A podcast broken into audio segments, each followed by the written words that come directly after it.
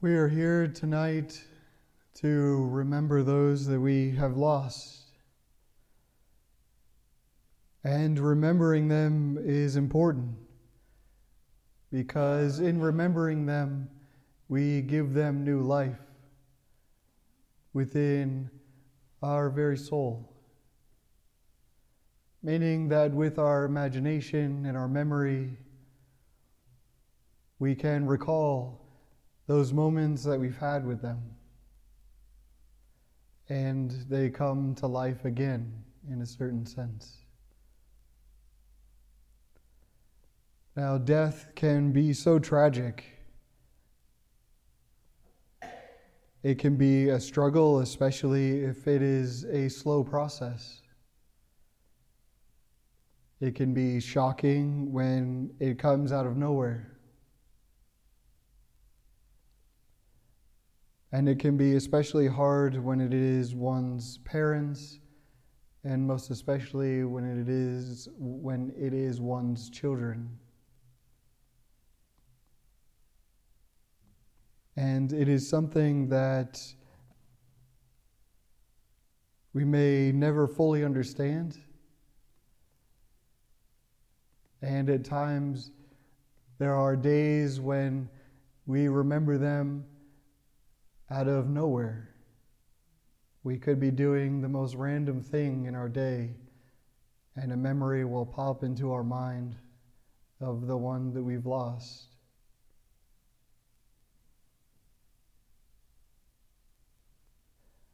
And it is sad because there is a part of us in our humanity that always wonders if we will see them again. And our faith tells us that there is hope because death does not have a hold on us. For us, death is not the end. For us, death is a process of a new birth, of a birth into eternal life, which is promised to us because of Jesus' resurrection and what he's done for us, his sacrifice on the cross. And so we have hope when he says in the gospel, "For this is the will of my Father, that everyone who sees the Son and believes in him may have eternal life, and I shall raise him on the last day." So this is hope, meaning that when it comes time for us to experience that moment of transition from this life, the life that we only know, to the next life, that we have that promise that we will be raised again. What that looks like, we don't know. Only those who we remember know. We can dream about it, we can think about it. Many times the world tries to picture it, imagine it.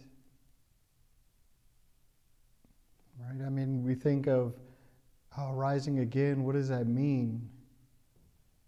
Well, it doesn't mean that one day we'll be buried and all of a sudden a hand bursts through the ground like something we see in a movie.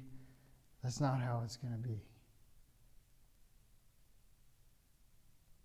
Right? I would think it would not be like that, because the resurrection, we are promised a glorified body.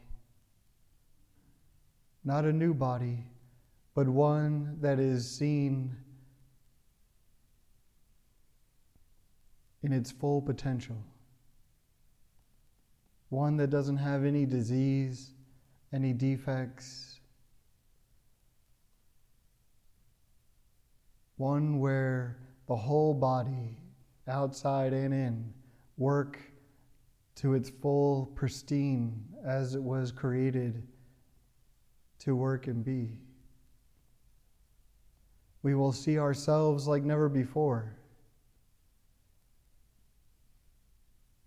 And when we see ourselves, we will be able to do nothing but give glory to God.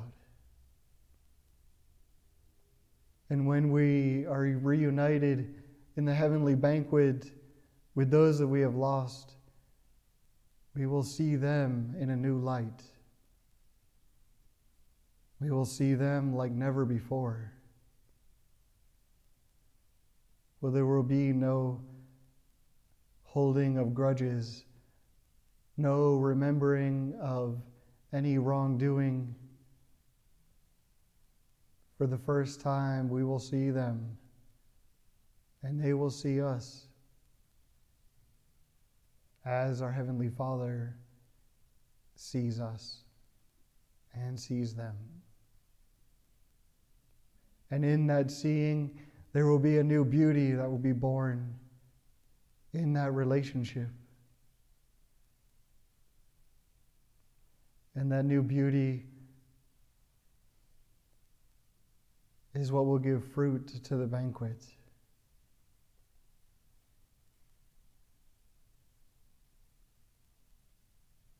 And for the first time, everything that we've always thought about or wondered will be revealed.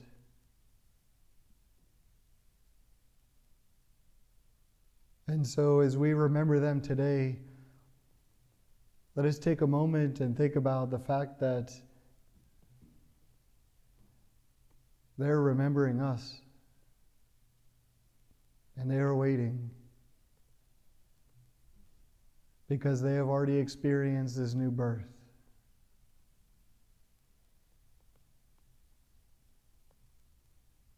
But for us, it will take a little longer. And so we hold on to hope.